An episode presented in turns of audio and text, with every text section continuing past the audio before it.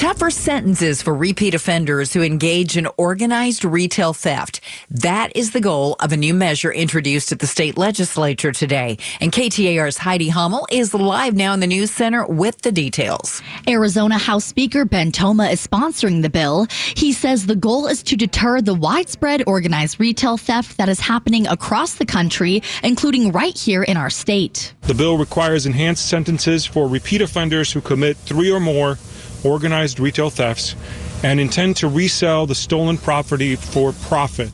Toma explains over 350 people were booked for organized retail crimes in Maricopa County last year. Reporting live in the news center, Heidi Hommel, KTAR News.